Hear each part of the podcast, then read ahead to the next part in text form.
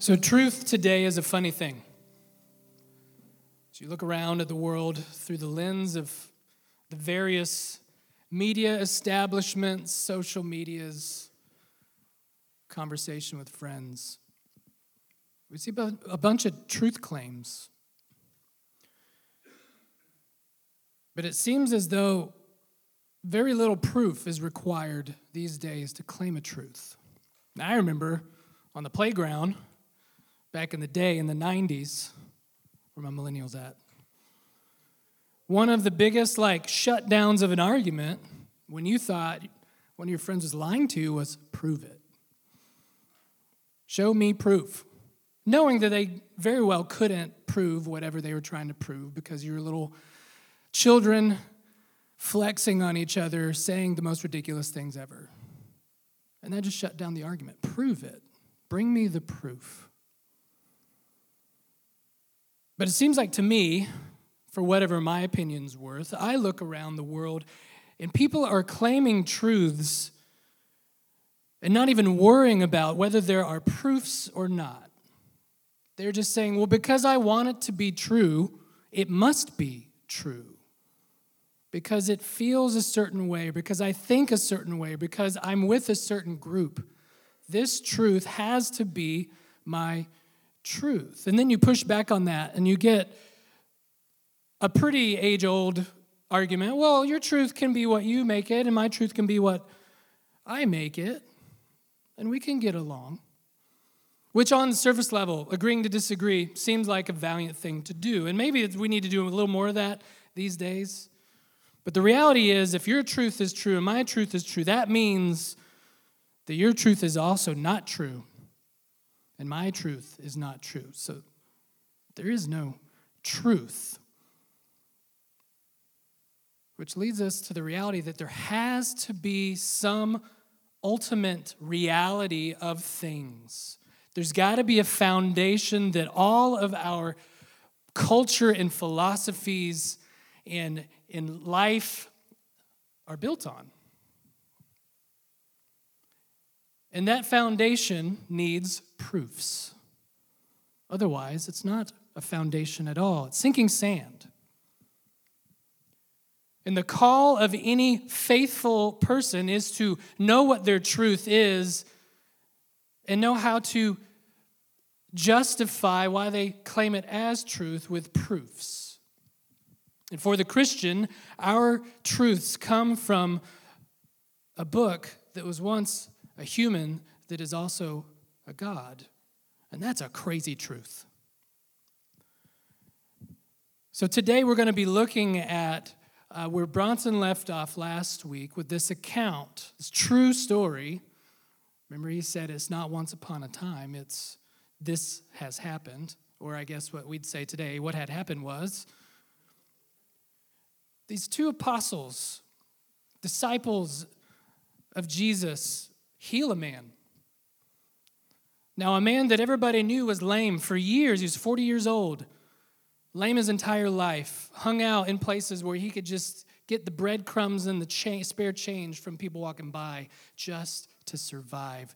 And here, this man had been healed through these apostles by a truth. And he danced around in front of the people that used to throw change at him so they wouldn't have to make eye contact as they walked by. And it drew a crowd. It drew a crowd of amazed onlookers that wanted to know how in the world this could be true. How could this crippled man be dancing in front of me? I know it's him. He, this hasn't been some trick he's been planning with these dudes for 40 years. He was really crippled last week, and now he's dancing and hanging on these men who gave him nothing but a command to stand. So, we're going to look at this truth that has the power to make crippled people perfectly healthy. So, let's read our scripture today. It's Acts 3 11 through 20.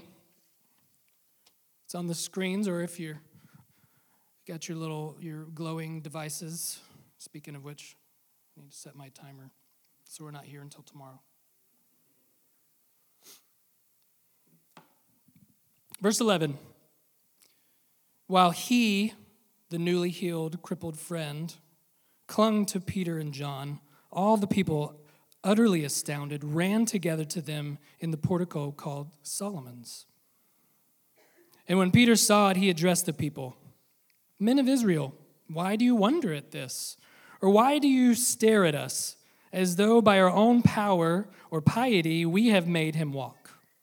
The God of Abraham, the God of Isaac, the God of Jacob, the God of our fathers glorified his servant Jesus, whom you delivered over and denied in the presence of Pilate when he had decided to release him. But you denied the holy and righteous one and asked for a murderer to be granted to you. And you killed the author of life, whom God raised from the dead. To this we are witnesses. And in his name, by faith in his name, has made this man strong through Jesus. Oh, sorry. Has made this man strong, whom you see and know, and the faith that is through Jesus has given this man perfect health in the presence of you all. And now, brothers, I know that you acted in ignorance, as did also your rulers. But what God foretold by the mouth of all the prophets that this Christ would suffer, he thus fulfilled.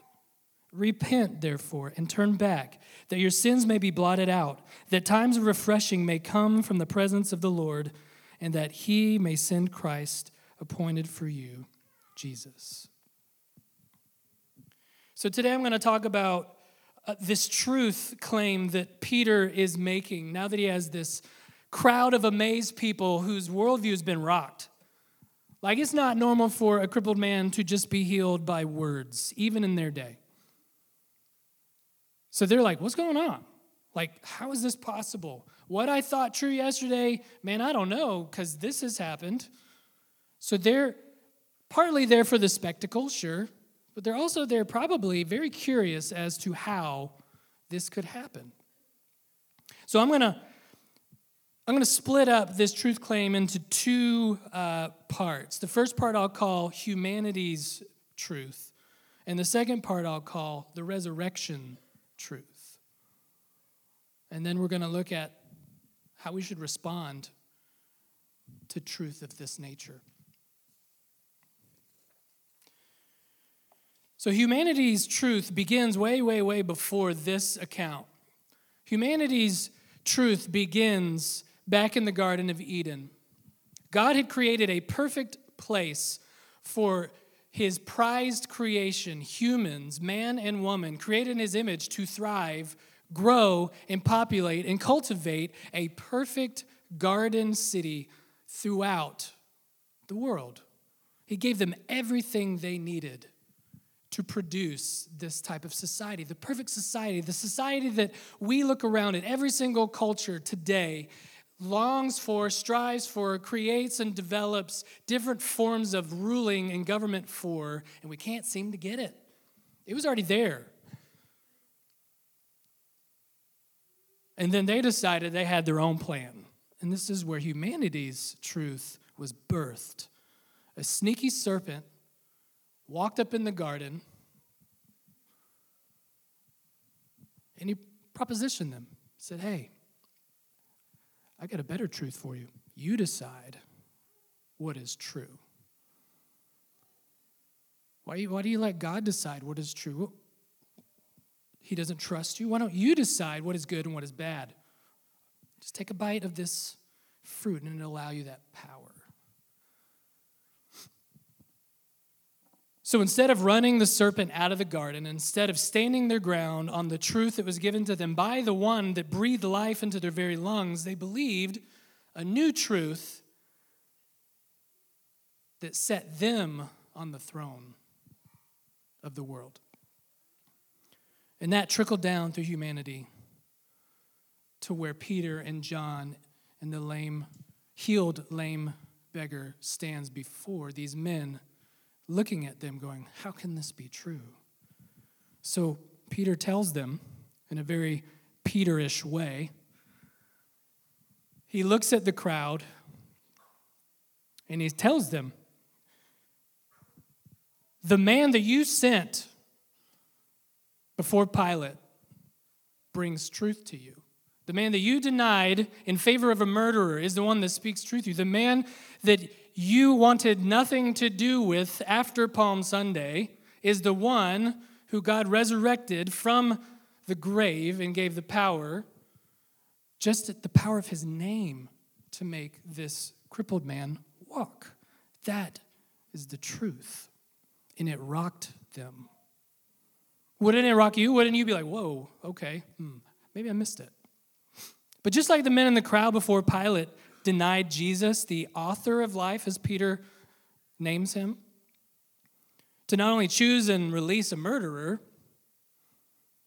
we choose to let loose that which is spiritually murdering, murdering us and others in our lives every single day. Now, I want to be gracious with that, selfishly, firstly to myself. We don't always willingly or knowingly do this. In our own ignorance, and maybe in the hustle of life, when you're multitasking way too much, when people are screaming for cookies in your house that is way too small, and you're trying to write a sermon while your wife is trying to write a dissertation and they don't understand why they can't have cookies at 6:30 in the morning, you yell at them and sin in your heart. You let loose a murderer at your children. I, I don't know who does that. And when I did that, I believed a truth that God couldn't handle what I couldn't handle. I let loose a murderer in my heart and mind that lied to me rather than leaning on the truth that God is foundationally got me.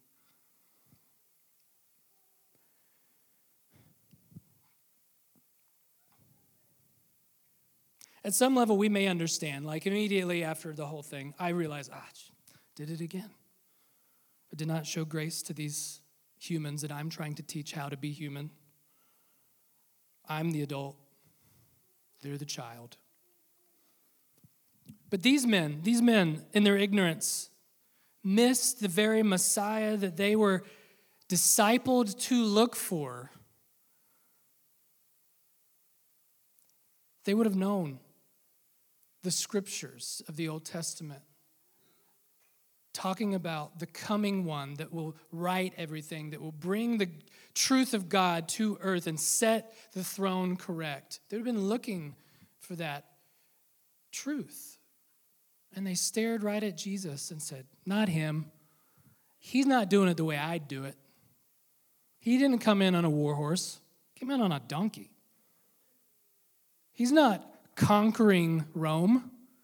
He's submitting and sacrificing himself. This cannot be the Messiah.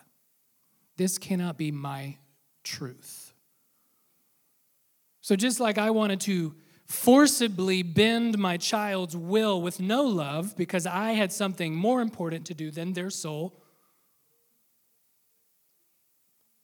these men wanted to tell the God of the universe, the author of life itself, how he should save the very thing he created. And they did it by denying him.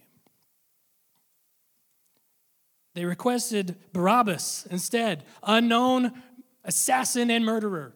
Yes, release the assassin into my life group instead of Jesus.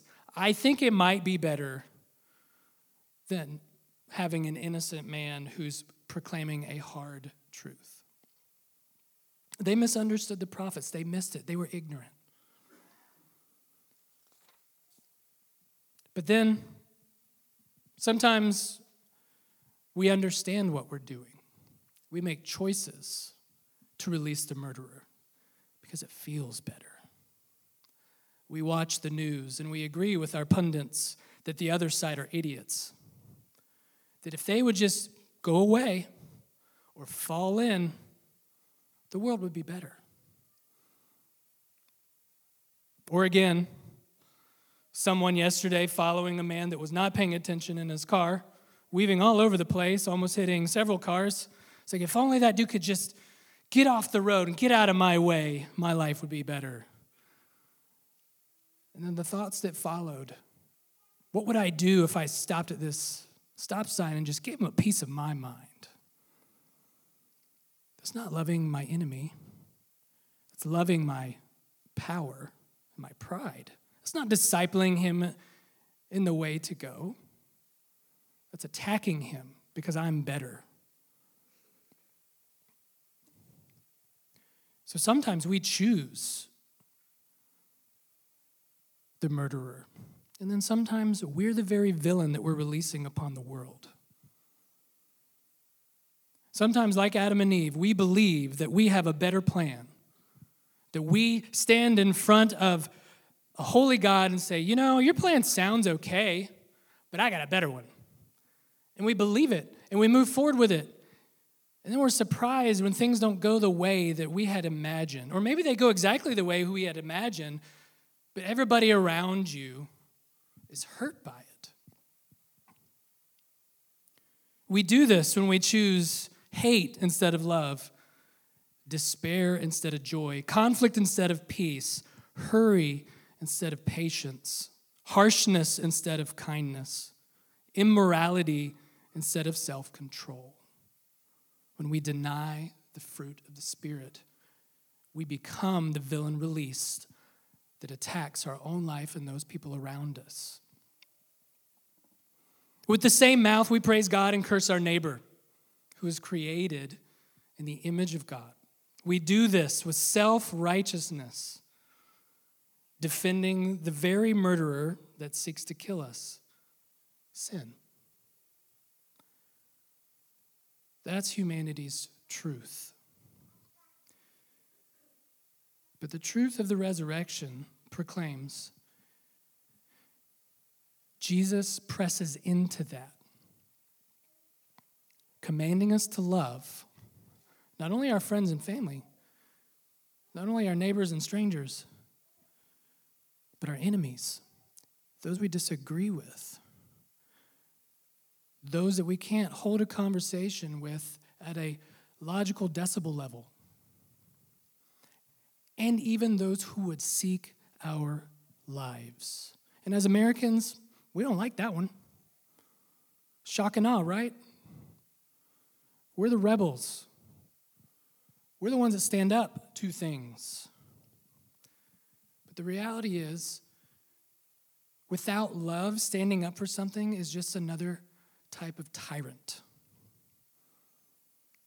Because in the end, even if you mean well, what you will do is bend them to your will, not God's.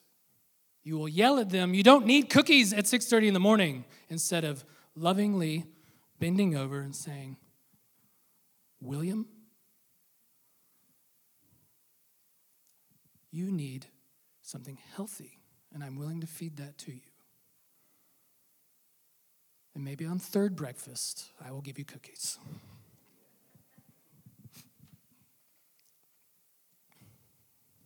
No, Jesus embodies this resurrection truth because these men that denied him and sent him before Pilate and then called for a murderer, murderer to be, be released and then cried for his crucifixion in the middle of it all, nailed to the cross, bleeding out, he looks at them with grace and compassion and says, Father, forgive them.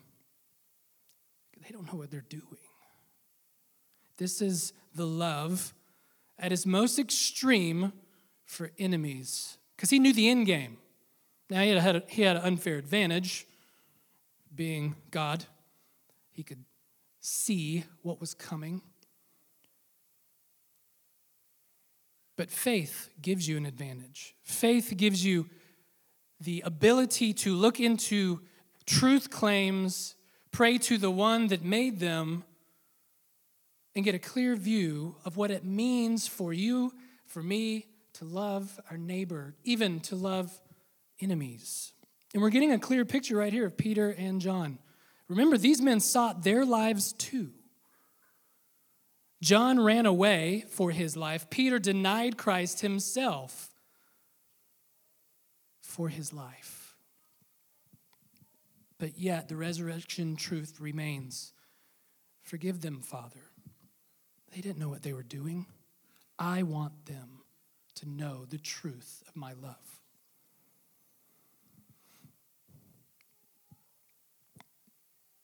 Peter denying his own rabbi, his mentor, his best friend three times enabled him to look at these men with compassion and empathy and say, Brothers, I know you acted in ignorance. But doesn't that disqualify him, right? A little? If he denied Christ, how can he stand before them worthy to proclaim a truth that, sorry, Stephen, that he didn't want anything to do with at a moment his life was threatened? Well, there's a, a piece to the resurrection truth where Christ meets you right where, you're, right where you are. And he met Peter on a beach. And I would imagine at this point, Peter was pretty heartbroken about the loss of Jesus, but also the loss of his, his faith and what he thought was this fortress of confident faith that he got by walking with the Son of God for three years, doing all this miraculous things, and then he thought he lost it all by denying him three times in a moment of fear. And yet, Jesus walks straight up to him and says, Peter, do you love me? Yeah. Feed my sheep. Peter, do you love me? Yes. Care for my lambs. Peter, do you love me? See, Jesus' resurrection truth, he takes us from where we are and he reinstates us into the kingdom that God wanted and created from the beginning. So he took Peter and he reinstated him as son and brother and love, and then put him as the lead pastor of his church plant. Now, last week, Bronson said it's probably not a good strategy to recruit uh, people that can't give anything, you know, like the homeless guy. He can't tithe, he can't do anything, he has no skills. I think it might be a worse strategy to put the guy that just denied you in charge of your entire plant. Or is it genius? Because here's what God's currency operates on He could take nothing and make it the beauty of the world. So He could take us and turn us into the very weapons against the murderer to save the lives of those who are chained to death. So we see Peter standing here with confidence because he knows the resurrection truth and he is looking into the eyes of these men who, not long ago, five weeks ago or so, actually, I think it was 50 days, 50 days ago, wanted their life. And I'm sure something probably hadn't changed at that point in these men's hearts, other than they just saw this amazing healing.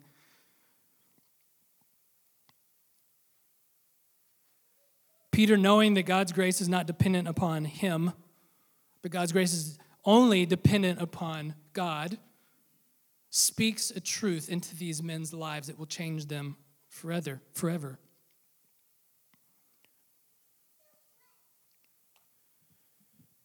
He tells them that the same power that resurrected the Jesus that they crucified is what healed this crippled man. So he's making two claims, two big old claims. Remember that Jesus dude you crucified and thought he was gone? Yeah, he resurrected. We were witnesses to it. You can go ask us and about 500 other people. I'll give you their email. And by the way, just speaking his name healed this guy. And that cracked, that fractured the worldview that they were standing so confidently upon. That it was their actions, their morality, their ability to follow rules that made them beautiful in the eyes of God.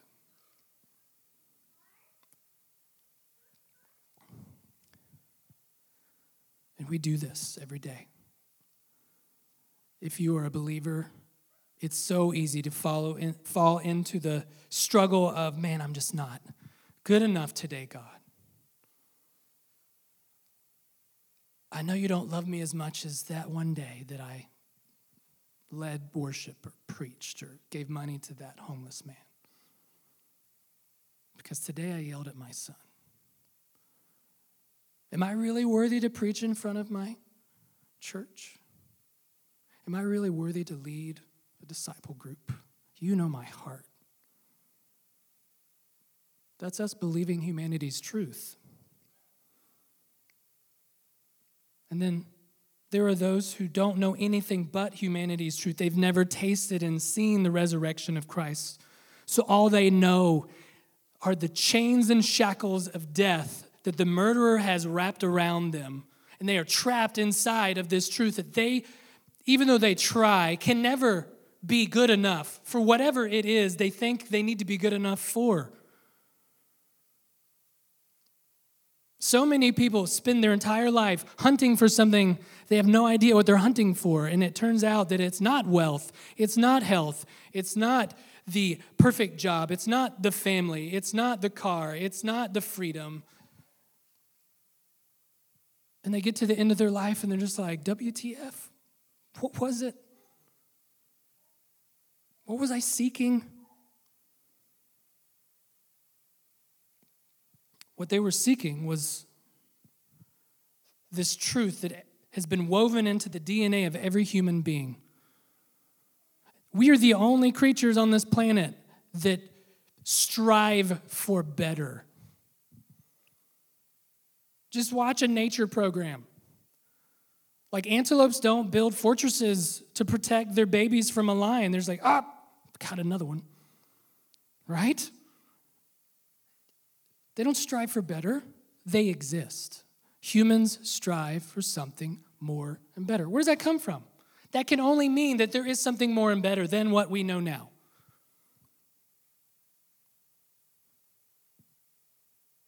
And Peter is proclaiming that something better through scripture that was written by humans that were indwelled with a living God and his word is there is a resurrection truth that will free you from the shackles of sin and death because Jesus on the cross put the murderer himself in that cell.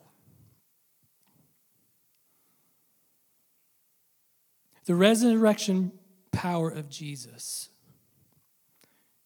is the only way that Peter could stand in front of these men and claim all of these things.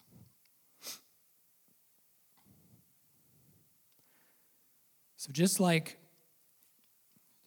the, the name of Jesus healed this crippled man to perfect health, by the way, I love that little detail. He didn't just walk, he was a specimen afterwards. I don't know what that means, like perfect health. I don't know if he was instantly just yoked, but his health was perfect by the definition of the Holy Spirit, whatever that means. That means that Jesus didn't just take him so far, he took him all the way. And he offers the same healing to our hearts, our crippled hearts. The heart of selfishness, where I'd rather have my peace and quiet than my son's voice ringing in my ears, that I only get for about 20 years, I've been told. Thank you for the wisdom of all the parents who are now empty nesters telling me all the time, you're going to miss that. Because I sit there, man, I wasn't missing it.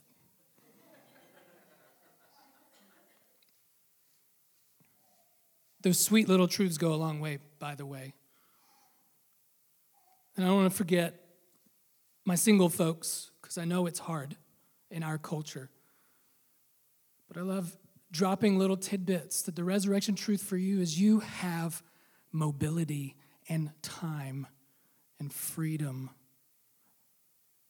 to do big things for the will of God, to do big things for His church, to go out after 9 p.m. whenever you want, to move on a whim don't allow humanity's truth to say you're second rate because you need some other. Because maybe you don't.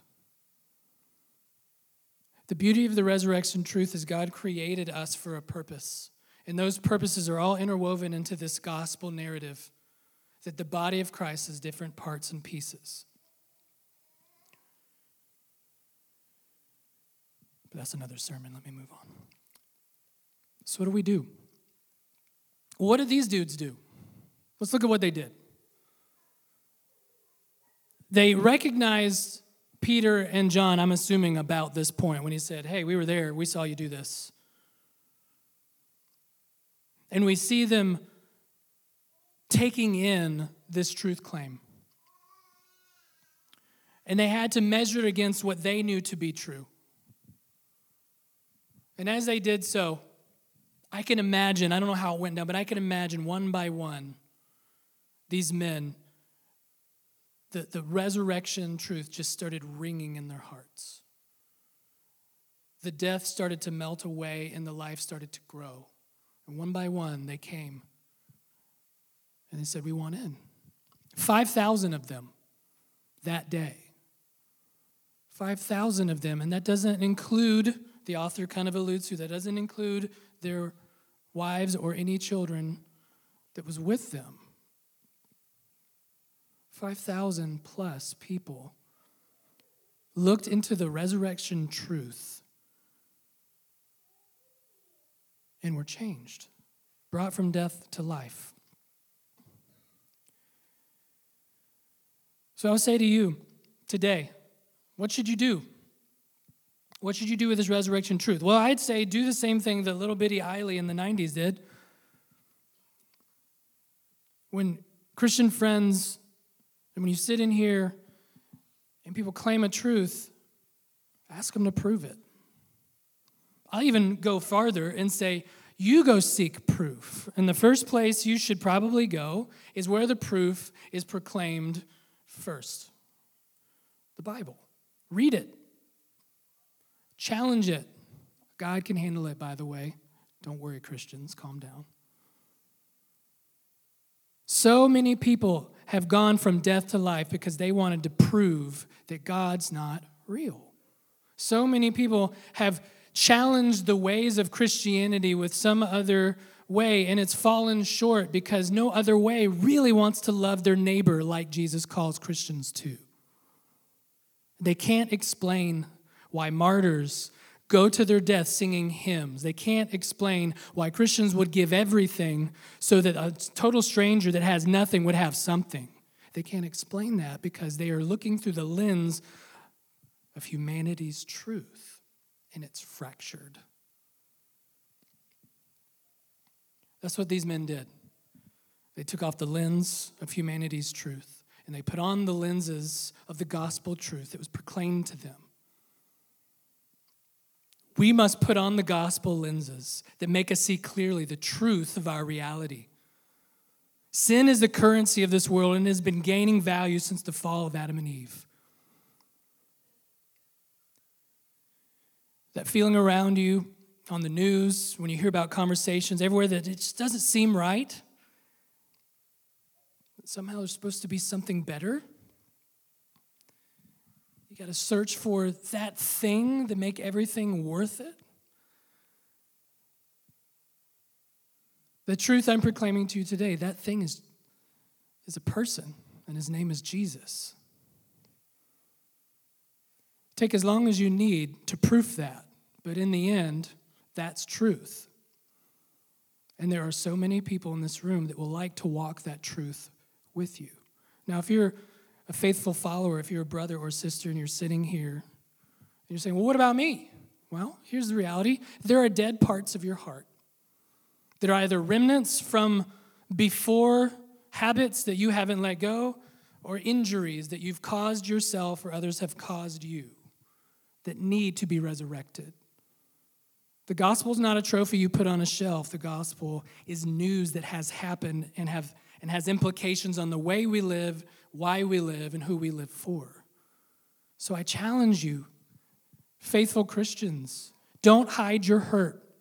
Do what Peter calls these men to do repent of your unfaithfulness, repent of not trusting, dig into the pain and search for the one that can resurrect those pieces of your heart. There's only one way. There's either shackles or freedom, sin and death, or eternal life. Those are the two truths at play. It's the most simple thing in the world and the most impossible thing in the world. Simple because all it takes is to turn, like Peter says. Men, repent, turn back. That's simple. But the reality is this if you're a prisoner shackled to sin, you need a Savior. You need someone to sneak in there and pick that lock. No, that's not how Jesus would roll. You need someone to roll in there, kick the door down, break the chains with his biceps, lovingly pick you up and walk you through the threshold, because that's what he did.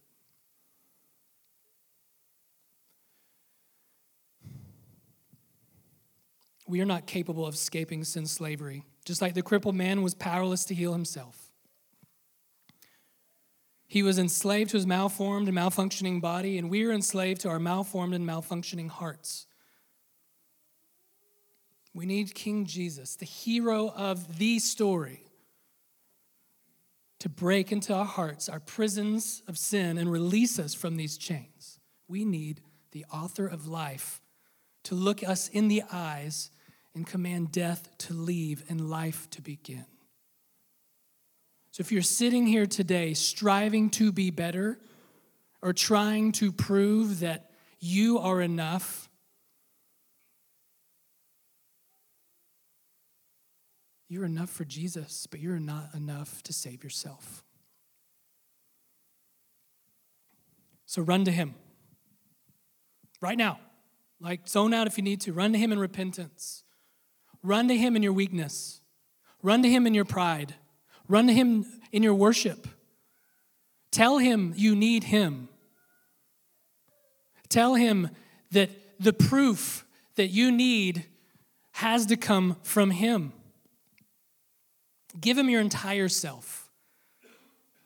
Start with your sins. He owns those anyway. Bottom on the cross, lock, stock, and barrel. But give Him your life. Give Him your house. Give Him your car. Give him your hobbies. Give him your son's sports or your daughter's dance or your daughter's MMA, whatever. I know it's 2023. Give him everything because he's the author that created it all anyway. So, guess what? He's got the manual. He will teach you how to use all the things in your life as tools to build a kingdom and as weapons against the murderer. And he will set you on the path of righteousness, to be little shining lights of the bright shining star that is Jesus. One of my favorite um, lines from this scripture is when Peter says that the resurrection truth will blot away your sin. And I've always heard that. It's in songs, it's, it's in danger of being cliche. But a lot of things at truth are cliche because people just use them willy nilly. But the truth of this is, back in the day, they wrote on papyrus, and the type of ink they used, it didn't etch into the papyrus. So when you blotted it away, it was like a dry erase board. It was gone forever. There was no remnant. There was no, like, you know, when you have those erase pens, again, from the 90s, we had all the cool stuff. The pens that erase, I don't know why you wouldn't use a pencil, but it left just enough residue to tell that something had happened there. Your misspelling was there, and the teacher's going to know. That's not how Christ's resurrection truth works on your sin. He blots it out forever. The same Greek is used in the book of Revelations when he talks about blotting out pain, suffering, death, and the serpent forever. He erases it for good.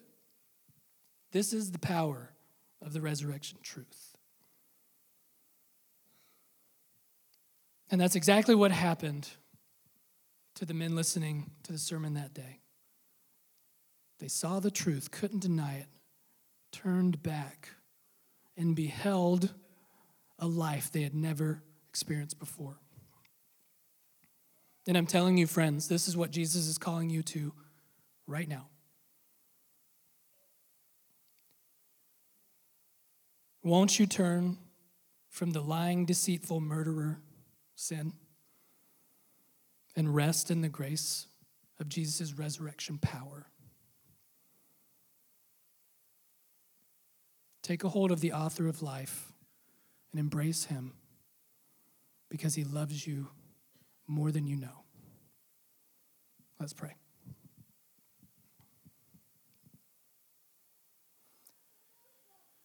Father, thank you for these words that my unbelief told me yesterday were not possible.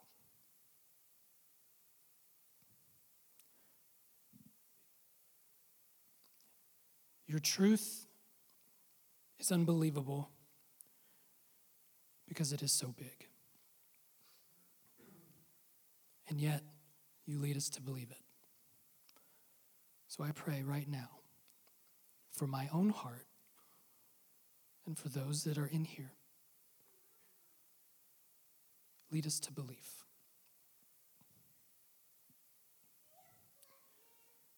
Bring us to life so that we can dance with perfect bodies for all eternity for you. Amen. Thank you for listening to the Grove Church Message podcast. Like us on your favorite podcast provider, follow our social media at Grove Church PSL, and check out our website, thegrovechurch.co.